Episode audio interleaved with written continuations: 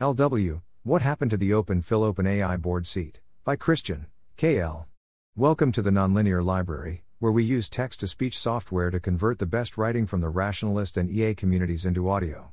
This is What Happened to the Open Phil OpenAI Board Seat, published by Christian KL on March 15, 2023 on Less Wrong. A while ago, OpenPhil gave a decent sum of money to OpenAI to buy a board seat.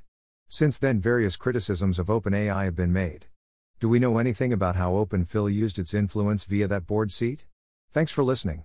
To help us out with the Nonlinear Library or to learn more, please visit nonlinear.org.